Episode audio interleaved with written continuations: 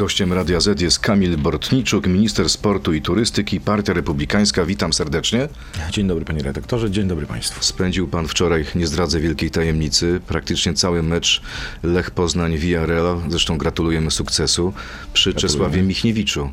Y, Już zna pan jedenastkę na Katar? Myślę, że jedenastki na Katar nie zna nawet Czesław Michniewicz, aczkolwiek rzeczywiście dużo o tym rozmawialiśmy wczoraj. E, Rzeczywiście cały mecz siedzieliśmy obok siebie, a znamy się od dziś, więc, więc rozmowa się, mówiąc e, potocznie kleiła. Ale myślę, że po wczorajszym meczu wszyscy możemy być pewni, że e, miejsce w kadrze do Kataru w samolocie wywalczył sobie Michał Skóraś. No to rzeczywiście duży talent, ale pytanie, czy w ogóle powinniśmy jechać do Kataru? Mamy informację, że FIFA podpisała umowę z rosyjską stacją Match TV.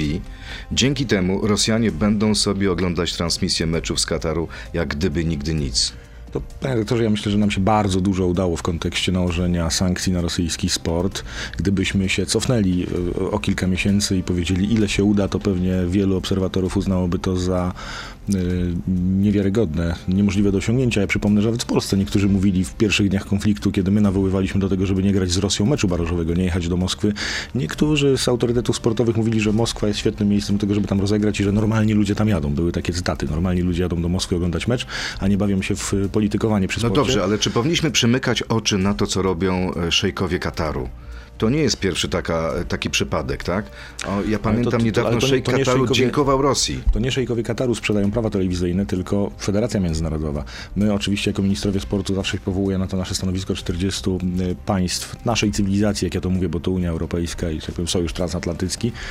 Mm, Nawoływaliśmy do tego, żeby tu praw do transmisji telewizyjnych z największych sportowych imprez Rosji nie sprzedawać. Bezpośredniego wpływu na to nie mamy, ale nie jest rozwiązaniem bojkotowanie takich imprez, bo taka czy inna y, organizacja prawa do, do y, takiej transmisji sprzedała. A dlaczego uwagę nie? Chociażby Dlaczego to, nie? że Panie na bandach ministrze. w trakcie tych meczów e, wyświetlane są hasła pokojowe. Jest tam PiS, MIR.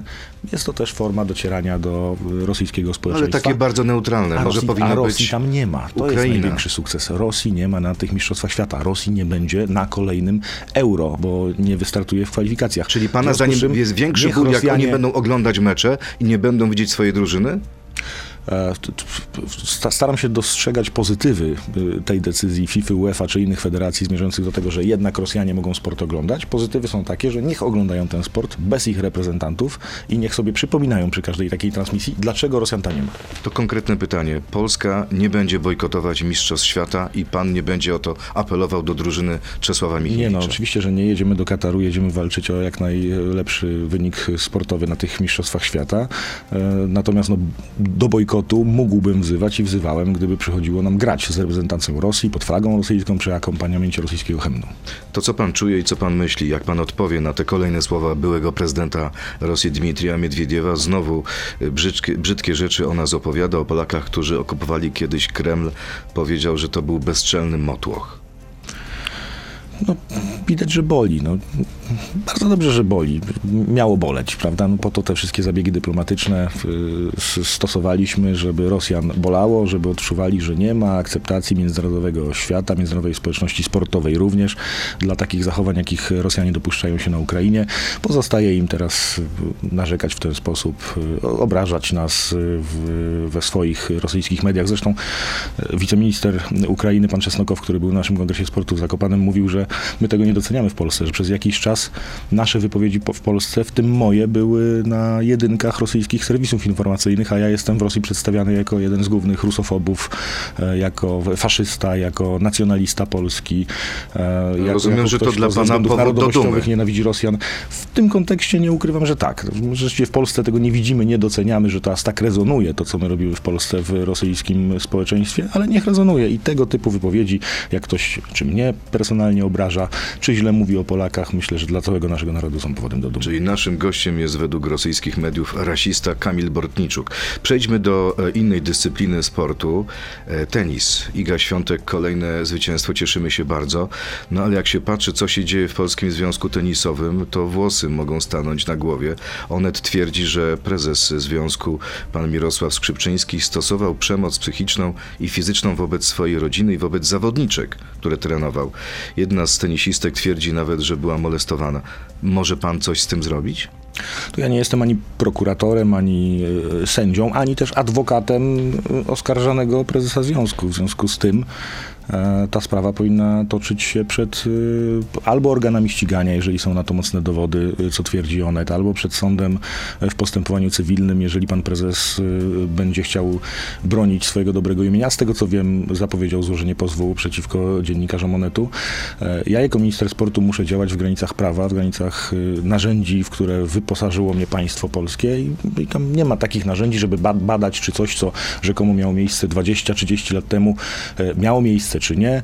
Jest bardzo konkretny katalog przewin, y, które powodują, że ja jako minister mogę reagować w stosunku do władz autonomicznych związków sportowych. W tym przypadku y, ten katalog nie został naruszony. Ja podjąłem pewne działania kontrolne związane ze sprawdzeniem tego, czy e, kodeks etyki został wdrożony w związku tenisowym, y, który miałby przeciwdziałać właśnie przemocy formą nacisku różnego rodzaju. I jesteśmy w trakcie badania tych spraw. Ten kodeks nie został wdrożony, więc będziemy naciskać, to już wiem, bo dałem bardzo krótki termin na odpowiedź, więc będziemy naciskać, aby jak najszybciej ta sprawa została naprawiona.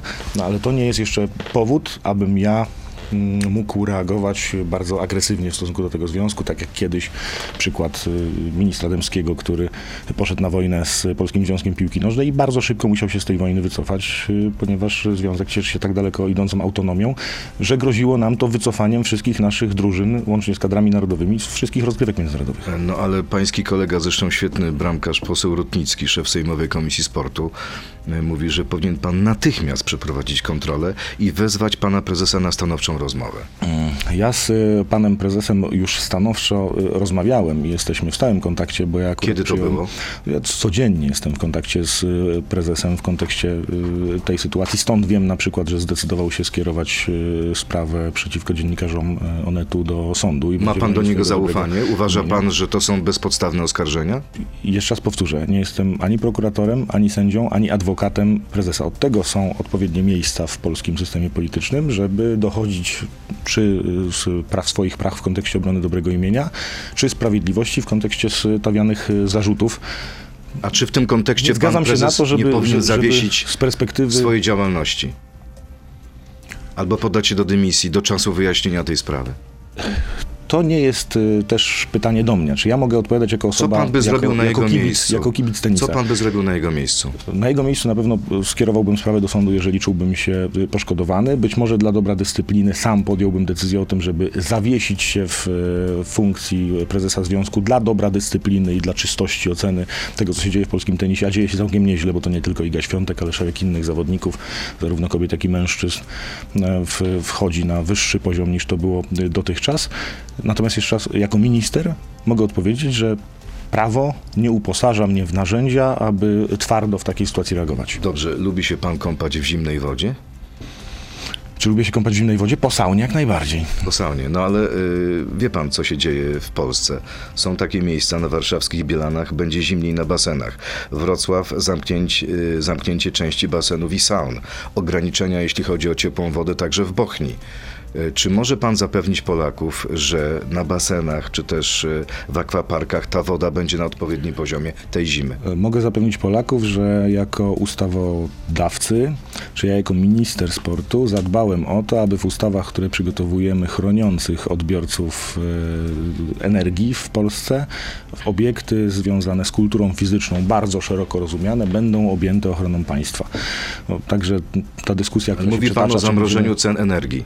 o zamrożeniu No dobrze, ale wie pan, co mówią samorządowcy, że okej, fajnie, że zamroziliście, ale to jest taki bardzo duża podwyżka. W związku z tym my musimy wprowadzić jakieś ograniczenia. I czy te ograniczenia nie dotkną właśnie młodzieży, która chciałaby się wykąpać? Robimy wszystko, żeby nie dotknęły, dlatego bardzo szeroko wszystkie y, obiekty związane z kulturą fizyczną objęliśmy y, tą ochroną państwa, czyli zamroż- zamrożeniami cen, gdzie te podwyżki będą po pierwsze nie tak duże, jak samorządowcy twierdzą, bo nie wynikają z tych przetargów, gdzie No samorządowcy do tak, się zwracali, czasami 100, związki ponad sportowe. 100% będą. No, będzie cena energii zagwarantowana na poziomie tam bodajże 70, niespełna 9 groszy za kilowatogodzinę, a nie 4 zł, jak to wynika z niektórych przetargów. W związku z czym to będą ceny, które są w większości przez samorządy do uniesienia. Natomiast jest jeszcze druga strona medalu. My sami zachęcamy do oszczędności energii w kontekście tego, żeby jak najmniej energii w, z perspektywy całego państwa z, zużywać w kontekście tego kryzysu spowodowanego, spowodowanego wojną e, na Ukrainie, ale ja zrobię wszystko. Stąd też te moje inicjatywy w zakresie ustawodawczym jako ministra, żeby e, obiekty związane ze sportem, obiekty skierowane do młodzieży, e, obiekty sportowe przy polskich szkołach e, podlegały tym oszczędnościom w ostatnim rzędzie. Zobaczymy, co pan zrobi, jeśli chodzi o kolejny punkt programu, czyli krótką piłkę. Zasady są oczywiste. Odpowiada pan tak albo nie na kilka krótkich pytań. Pierwsze, Lewy zrobił błąd życia, z lepszego Bayernu przeszedł do gorszej Barcelony, tak czy nie? Nie. Donald Tusk harata w gałę lepiej niż Jarosław Kaczyński, tak czy nie? Nie widziałem ani jednego, ani drugiego na boisku. Tak czy nie? Myślę, że tak. Zdradziłem Jarosława Gowina, ale taka jest polityka, tak czy nie? Nie. Nie zdradził pan Jarosława Gowina? Nie, to Jarosław Gowin zdradził y, ideały, z którymi szliśmy razem do polityki, i mając współtworzyć Zjednoczoną Prawicę. Jestem najlepszym ministrem sportu ostatnich lat, tak czy nie? Nie wiem, nie mi oceniać. I ostatnie pytanie w tej części. Jeśli Polacy nie wyjdą w Katarze z grupy, podam się do dymisji, tak czy nie? Nie. Nie, to oczywiście. Wyniki sportowe, mamy na to ograniczony wpływ. Wszyscy trzymamy kciuki. Mm, Cieszymy się z takich sukcesów jak wczorajszy Lecha z Villarrealem, ale e, pojedynczy wynik sportowy nie jest w stanie wpływać na całościową ocenę funkcjonowania państwa w kontekście sportu. Cieszymy się z sukcesów polskich sportowców, a teraz przechodzimy do części internetowej na Radio Z.pl, Facebooka i e, YouTube'a, a tam zapytam pana ministra innymi o to, czy w Polsce będą niebawem Igrzyska Olimpijskie. Dziękuję. To jest gość Radia Z. Kamil Bortniczuk, minister sportu i turystyki. No właśnie, czy jest szansa na to, żeby otrzymać prawo do organizacji Igrzysk Olimpijskich? To ja zacząłem o tym od jakiegoś czasu mówić, że jesteśmy na takim poziomie rozwoju, że y, absolutnie powinniśmy otwarcie mówić o tym, że jako państwo za jakiś czas powinniśmy wziąć na siebie ten honor, ale i ciężar organizacyjny. E, To jest Czy pan, panie ministrze, nie odlatuje trochę w kosmos? Mamy wydatki na zbrojenia, mamy wielką inflację, mamy budować trzy elektrownie atomowe i pan jeszcze mówi o igrzyskach? Jeszcze CPK mamy budować, to wszystko się nawet w, w miarę w, w czasie Skąd kasę weźmiemy na to? E, Panie redaktorze, my mówimy o igrzyskach najwcześniej, czy ja tak mówię, najwcześniej o roku 2036. To jest 14 lat od dziś. My dzisiaj jesteśmy bardziej rozwiniętym krajem, jeżeli chodzi o takie obiektywne wskaźniki jak PKB czy PKB per capita, niż Hiszpania w roku 92 czy Grecja w roku 2000. Dzisiaj, w roku 2022 już jesteśmy bardziej rozwiniętym krajem. PKB per capita około 20%, 20% mamy wyższe niż odpowiednio Hiszpania i Grecja w okresie, kiedy Igrzyska Olimpijskie organizowały. A mówimy o tym, co będzie za 14 lat. Jeżeli my utrzymamy chociażby średni, czy poniżej średniego poziom rozwoju gospodarczego przez całe 14 lat, to będziemy w roku 2036 dwa razy bogatszym krajem, jeżeli chodzi o, o, o, o obiektywne czynniki, niż Hiszpania w 92 czy Grecja w roku 2000. No, w związku z czym, dlaczego nie? My mamy niestety w Polsce z, za dużo kompleksów i to wynika z lat 90., z trudnych przemian, z pewnej takiej y, prasy, która Pan jest człowiekiem bez kompleksów. no może nie zupełnie bez, ale staram się z tymi kompleksami walczyć. Ja też byłem wychowany w tych czasach i wiem, że bardzo wiele osób z mojego pokolenia pewnego rodzaju takie nieuzasadnione kompleksy ma. Naszemu pokoleniu wmówiono w pewnym okresie, że, że, że, że szczytem naszych marzeń może powinna być praca u Niemca, a jak jeszcze nam pozwoli spać w domu, a nie w stajni, to powinniśmy Bogu dziękować. Ale tak nie jest. My w ostatnich 30, 30 latach jesteśmy po Chinach drugim krajem, jeżeli chodzi o skumulowany wzrost gospodarczy, wzrost PKB. No dobrze. To rodzi pewne obowiązki. Mamy Mistrzostwa Świata w siatkówce, które świetnie organizujemy, szereg innych imprez. E, Mistrzostwa Świata w piłce ręcznej za chwilę, Eu- Eurobasket, który wywalczyliśmy na rok 2025. W przyszłym roku największa sportowa impreza świata, czyli Igrzyska Europejskie, odbędą się w Polsce i to będą najlepiej zorganizowane Igrzyska Europejskie w historii i najlepsze pod względem sportowym, trochę, bo to za, Panie zadbaliśmy. ministrze, czy nie jest to trochę impreza kategorii B? Czy warto było w ogóle w to, To jest wchodzić? impreza kategorii B na dzisiaj, natomiast my ją podnosimy na znacznie wyższy poziom, ponieważ zadbaliśmy o to, aby e, dyscypliny, które będą tam rozgrywane oficjalne, były albo w randze Mistrzostw Europy, albo w randze bezpośrednich kwalifikacji olimpijskich do Paryża, w związku z czym mamy zagwarantowaną pełną obsadę. Czyli to nie będą zawody o pietruszkę? obsadę. Absolutnie nie i to w żadnej z dyscyplin, albo Mistrzostwa Europy, jeszcze raz powtórzę, albo bezpośrednie igrzy- kwalifikacje olimpijskie, w związku z czym wszyscy najlepsi w tych y, zawodach wezmą udział. A to jest też świetne przetarcie, jeżeli mówię impreza kategorii B, właśnie przed imprezami kategorii A. Jeżeli sobie za rok podsumowując Igrzyska Europejskie powiemy tak, unieśliśmy to, świetnie to zorganizowaliśmy, to dlaczego nie myśleć w kontekście najbliższych kilkunastu lat o Igrzyskach Olimpijskich? E, Czy jak spotyka się Jeszcze raz pan... powtórzę, dzisiaj życie mamy kryzys. Dzisiaj może jest nie najlepszy okres, y, żebyśmy o tym mówili, bo przed chwilą rozmawialiśmy o tym, że musieliśmy obejmować ochroną taryfową y, odbiorców energii, jeżeli o kulturę fizyczną. Ale Igrzyska Europejskie będą, przynajmniej Igrzyska Olimpijskie będą za kilkanaście lub kilkadziesiąt lat, w związku z czym kiedyś trzeba zacząć o tym mówić, Kiedyś kiedyś, trzeba trzeba. zacząć siać, żeby zebrać. No dobrze, to teraz zastanawiam się nad tym, czy jak pan jeździ po Polsce i spotyka się pan z działaczami samorządowymi, z działaczami sportowymi, to nie pytają go, nie pytają pana, panie ministrze, y, a co z tymi pieniędzmi z KPO? Przecież to są konkretne miliony, miliardy euro, które możemy wykorzystać na inwestycje także sportowe albo rekreacyjne. No i gdzie są te pieniądze? Przy, przyznam, że nie pytają, bo akurat jeżeli chodzi o sport, to zbyt wielu projektów e, do- KPO wpisanych e, nie było, takich indywidualnych, które interesowałyby e, samorządowców.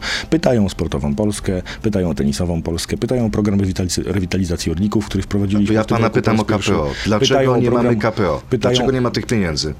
Czy pan uważa, że miał powinniśmy bardziej elastyczni Jakbym miał w relacjach z krótko, Brukselą? Jakbym miał odpowiedzieć krótko, to Tak. odpowiedziałbym dlatego, że, że Unia Europejska niestety działa poza prawem w tej sprawie. E, I musimy szukać rozwiązania. Nie jestem akurat e, odpowiedzialny w naszym rządzie za tę działkę, bo są bardziej kompetentni. Jak e, doprowadzić do tego, żeby Unia Europejska zaczęła e, działać w prawie? Pański kolega Adam Bielan, szef pańskiej partii, czyli pański szef, pański lider, powiedział, że musimy, czy inaczej, że będę namawiał moich kolegów, żebyśmy byli, byli bardziej elastyczni. Pan też tak uważa? No, ja, Czyli ja uważam, ustąpili, tak to rozumiem. Ja uważam, że w relacjach z Unią Europejską musimy być mądrzy. Czasami trzeba zrobić krok y, y, wstecz, żeby osiągnąć swoje cele, ale co do zasady uważam, że powinniśmy być e, jako kraj, który Unię Europejską szanuje, jako naród, który bardzo chciał być w Unii Europejskiej i ciągle chce w niej być, że powinniśmy być liderem zmian w Unii Europejskiej, które będą doprowadzały do tego, że Unia Europejska będzie tą organizacją, do której my chcieliśmy przystępować, bo niestety Unia Europejska ewoluuje w niekoniecznie dobrym kierunku, a to, że pewne jej e, instytucje są zaangażowane w próbę zmiany władzy w Polsce, wydaje mi się tajemnicą Poliszynela. E, Panie ministrze, seria pytań od naszych słuchaczy. Konrad Babiarz, czy kibicowałby pan Łukaszowi Mejzie w powrocie na stanowisko wiceministra sportu, czy był pan zadowolony z jego dotychczasowej pracy? No my nie mieliśmy zbyt wiele czasu z e, ministrem Łukaszem Mejzą, żeby w- współpracować, ponieważ większość tego okresu była związana z atakami medialnymi, które, które na Łukasza w tym czasie spadły, więc One były nieuzasadnione. One, Inni są one nie one były, one, one były atakami medialnymi. To, to podobnie jak mówimy teraz w, w kontekście prezesa Polskiego Związku Tenisowego. E, Tylko prezes Polski Związek Tenisowy jest autonomiczny, w związku z czym e, samo środowisko wybiera sobie prezesa i decyduje o tym, czy on zostanie, czy nie, a polityka jest nieco bardziej delikatną grą, w związku z czym w takiej sytuacji, w związku z czym w takiej sytuacji czasami trzeba podjąć decyzję o odsunięciu się w bok szybciej. Bardzo co- delikatna co gra, uczynił- dlatego że decyduje Łukasz Mejza. tutaj pan poseł Mejza o I tak, jak, większości. I tak jak rozmawialiśmy o tym, y, nie, nie chodzi o, o, o tę delikatność, O chodzi też. o to, że, że właśnie w kontekście czasami tylko oskarżeń medialnych w polityce trzeba się odsunąć na bok, tak jak to zrobił e, Łukasz Mejza. No i do czasu, aż te sprawy się nie zakończą, tak zresztą sam to komunikuje, z tego co wiem, planów powrotu do rządu nie ma. Dociśnijmy, Wojciech, kolejny słuchacz, również w tej sprawie. Jak pan ocenia działalność pana posła Mejzy? Fejkowe szkolenia, terapie dla nieuleczalnie chorych, wieczne lansowanie się z partnerką. Czy to jest poseł na miarę naszych możliwości? Pyta pan Wojciech. Ja myślę, że każdy ma prawo e, budować swój wizerunek e, tak, jak uznaje za słuszny. Żyjemy w takich czasach, że social media są, e, są, są ważne. Ja mam inny styl funkcjonowania w polityce. Łukasz Mejza ma inny styl funkcjonowania w polityce. Nie mi to oceniać, nie mi to krytykować, to oceniają wyborcy.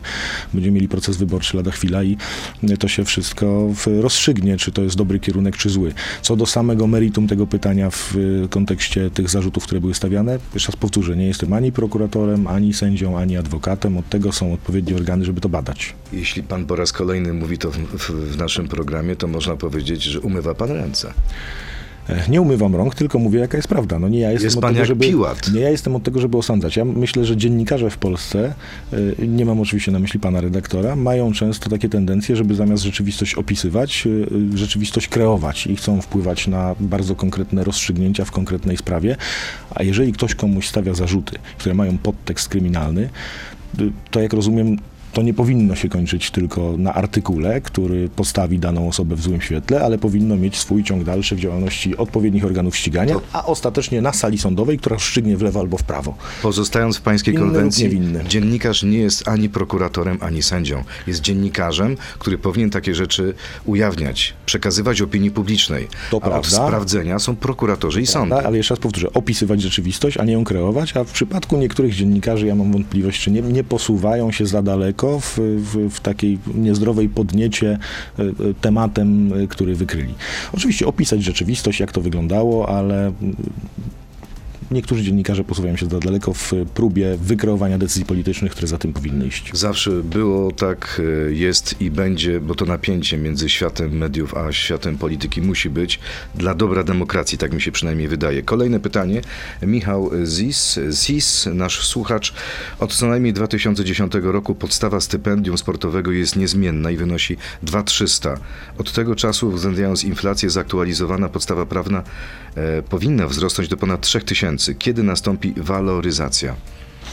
No to jest słuszna uwaga. No, widziałem zresztą to pytanie w, na, w, w social mediach i nawet podlajkowałem. Rzeczywiście jest tak, że spróbujemy w roku 2023, biorąc pod uwagę budżet, którym dysponujemy, znacznie większy niż dotychczas, y, również y, zwaloryzować tego typu świadczenia. Nie tylko to, ale szereg innych.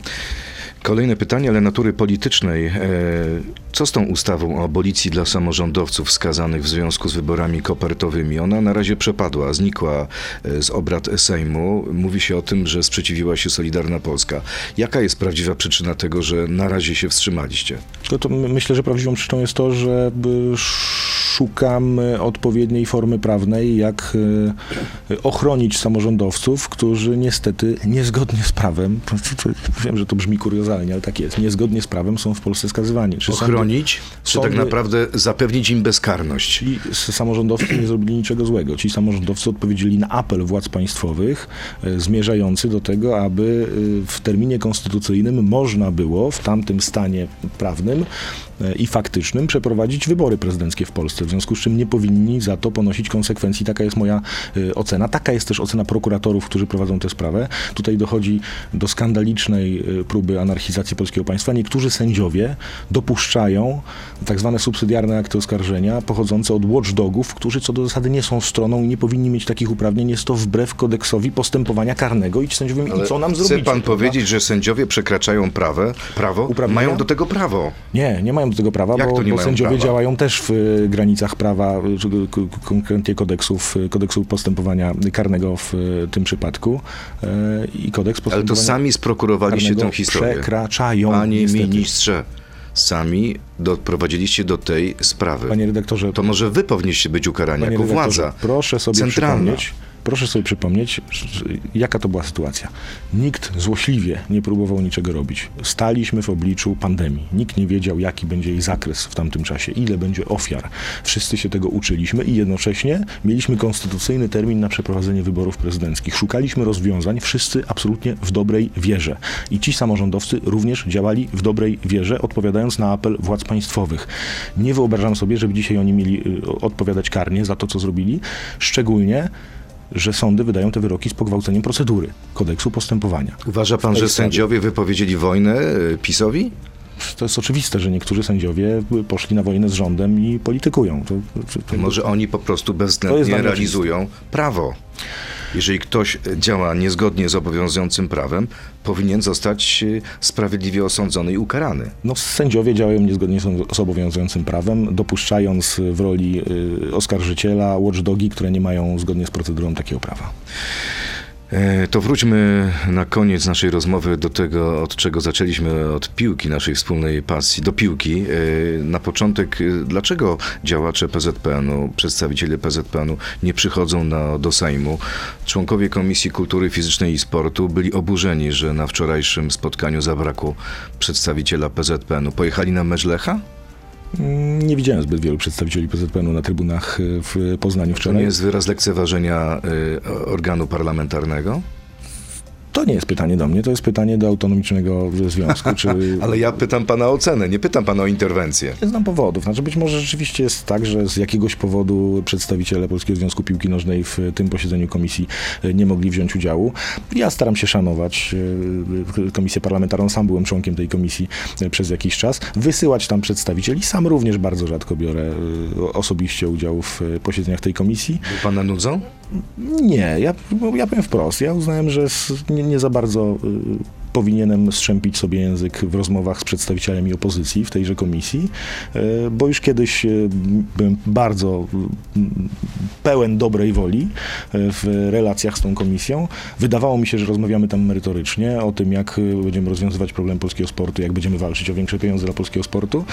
Po czym jak przychodzi co do czego, na przykład wniosek o wotum nieufności, to ci ludzie i tak zupełnie w nosie mają tę merytorykę i te plany, które przedstawiamy wspólnie, głosują tak, jak każą im szefowie partii. w Pytanie, związku z po co marnować czas? czy to samo nie dotyczy Po drugiej strony, czyli czas? Prawa i No, Sprawiedliwości? więc ja pytam, po co Wszyscy marnować w PiSie czas? głosują tak samo, jak e, zdecyduje kierownictwo.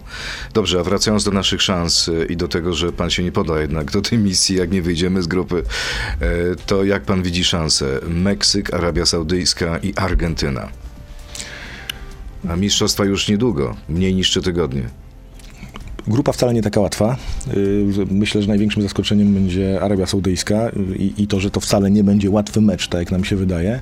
Y, Kluczowy mecz z Meksykiem, tutaj nikt nie, w, y, nie, nie, nie, nie odkrywa koła, mówiąc o tym, że po pierwszym meczu będziemy wiedzieć bardzo wiele, bo jeżeli uda się z Meksykiem wygrać ten drugi mecz z Arabią, rzeczywiście też jesteśmy faworytem, powinniśmy tę rolę unieść. Wówczas mecz z Argentyną, który najtrudniejszy jest w grupie, to wszyscy się z tym zgodzą, nie będzie miał już tak y, wielkiego znaczenia. Wyjście z grupy będzie już sukcesem z perspektywy naszych y, ostatnich występów przez ostatnie od 86 roku, jak dobrze pamiętam, y, no to to będzie bez dwóch zdań sukces. Wejdziemy już do tej fazy pucharowej, tam się wszystko może wydarzyć. Mamy trenera, który jest zadaniowcem, wierzę w to, że...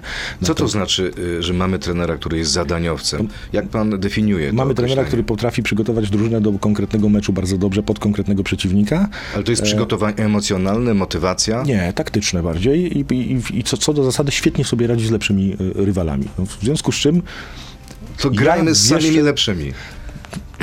To powiedzmy O- o to tak, nie trudno Meksyk, napisać. Arabia O to na i papierze nie trudno. są lepsi dzisiaj e, to, od nas. I ja paradoksalnie trochę obawiam się meczu z Arabią Saudyjską. Jestem przekonany, że z Meksykiem jako z, w, w tym meczu otwarcia sobie poradzimy nie najgorzej. I oczekiwałbym niespodzianki w meczu z Argentyną. Jeszcze raz powtórzę, Czesław Michniewicz jest świetny w grze z lepszymi rywalami. Tak jak wczoraj zagrał Lech z Villarrealem, to myślę, że powinien być taki świetny benchmark dla naszych y, występów. W- Teoretycznie cały czas grę prowadził Villarreal, wygraliśmy 3-0. prawda? No I, takich występów posiadanie piłki to nie wszystko mistrzostwach współczesnym futbolu. Posiadanie piłki, budżet, lepsi piłkarze na papierze to jest oczywiście nie wszystko, jeżeli ma się wolę walki, walczącą drużynę, dobrego trenera i odpowiednie ustawienie taktyczne. Wczoraj, jeszcze raz przypomnę o tym, cały mecz spędziłem w towarzystwie Czesława Michniewicza i, i właśnie w tym to nie rozmawialiśmy. I on czytał grę, tłumaczył jest- panu tą grę, patrzy na to zupełnie inaczej niż pan? Zupełnie inaczej nie, wręcz powiedziałbym, że bardzo podobnie. No a ja pamiętam Czesława Michniewicza chociażby z występów e, na imprezach rangi mistrzowskiej e, reprezentacji młodzieżowej, gdzie też e, niespodzianki mm, byliśmy w stanie mm, doprowadzać do niespodzianek z lepszymi rywalami.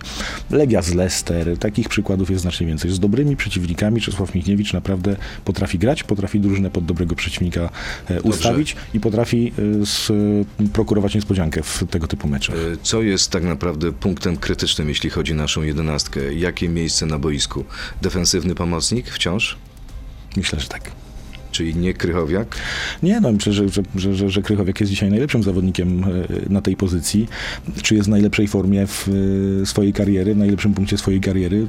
Pewnie nie, no, ale mamy Góralskiego, który wypadł, e, więc myślę, Bieli, że, który że, że Krychowiak... jest po kontuzji. Bieli, który jest po kontuzji, myślę, że jest przyszłością naszej kadry. Myślę, że Grzegorz Krychowiak w najważniejszych meczach udowadnia swoją wartość i myślę, że na tej imprezie też udowodni swoją wartość, niezależnie od tego, co się wydarza po drodze. Przypomnę, że ze Szwecją, druga połowa, bardzo dobre wejście Krychowiaka. To prawda. Karny karny. wywalczony, ustawił mecz. Piotr Zieliński. Wydaje się, że to jest największy wygrany ostatnich miesięcy, bo rzeczywiście jest w fenomenalnej formie. Jest pomocnikiem, który gra zupełnie inaczej w Napoli, zupełnie inaczej w reprezentacji Polski. To nie tak, że zupełnie inaczej, tylko Napoli gra zupełnie inaczej niż reprezentacja Polski. W związku Może z czym rola takiego ofensywnego napastnika jest zupełnie inna. Jak ktoś ogląda mecze Napoli, to wie, że tam Napoli jest w posiadaniu piłki niemalże cały czas, w związku z czym ta piłka przechodzi przez y, Piotra Zielińskiego wielokrotnie, to prawda, on tam grają po obwodzie tak zwanym, szuka cały czas możliwości, żeby podaniem uruchomić kolegę. Przede wszystkim koledzy grają, gra w ten sposób, oczekują na piłkę. A w Polsce mam wrażenie, czy w polskiej drużynie się chowają za zawodnikami drużyny przeciwnej. Może aż tak to nie jest, natomiast to zupełnie inaczej gramy. Rzadziej bywamy na połowie przeciwnika, rzadziej, rzadziej prowadzimy grę, w związku z czym Piotr Zieliński rzadziej ma okazję do tego, żeby grając spokojnie w taki charakterystyczny dla siebie sposób szukać luki w y, szykach obronnych przeciwnika, żeby y, jednym podaniem uruchomić y, kolegę z linii ataku. To jest zadanie dla Czesława Michniewicza, żeby wykorzystać ogromny potencjał Piotra Zielińskiego w takim stylu gry, jaki Polska będzie prezentowała na Mistrzostwach Świata. Ostatnie pytanie. Pamiętam 2018 rok, y, Mistrzostwa Świata e, w Rosji. Tam, mam wrażenie, Robert Lewandowski był mocno sfrustrowany. Czy po odpadnięciu Barcelony z Ligi Mistrzów również będziemy mieć Roberta sfrustrowanego w Katarze? Nie, no Robert Lewandowski jest profesjonalistą, jest absolutnie jednym z najlepszych piłkarzy od wielu, wielu lat y, na świecie. E, Myślę, że niezależnie od tego, że Barcelona odpadła z Ligi Mistrzów, e, ten krok e, był dobry, gra codziennie z najlepszymi na świecie w lidze hiszpańskiej. Świetnie się odnalazł w tej drużynie, strzela bramkę za bramką i to jedną ładniejszą od e, drugiej. E, A przede wszystkim myślę, że Robert Lewandowski zdaje sobie sprawę, że dla niego to są ostatnie Mistrzostwa Świata i ostatnia szansa, żeby jakiś znaczący sukces z reprezentacją Polski odnieść, więc nie będzie sfrustrowany, będzie e, absolutnie mega zmotywowany i będziemy to widzieć na boisku. Im będzie przed nami no, mega pojedynek Messi kontra Lewandowski, bo ci panowie będą grać także o rząd dusz w Barcelonie. W jakimś sensie. To prawda. Jeszcze raz powtórzę, że oczekuję tutaj niespodzianki ze strony naszej reprezentacji w meczu z Argentyną. Bardzo dziękuję, obyśmy się doczekali tej niespodzianki. Kamil Bortniczuk, minister sportu. Dziękuję za rozmowę, dziękuję Państwu. To był gość Radia Z. Słuchaj codziennie w Radio Z i na player radioz.pl.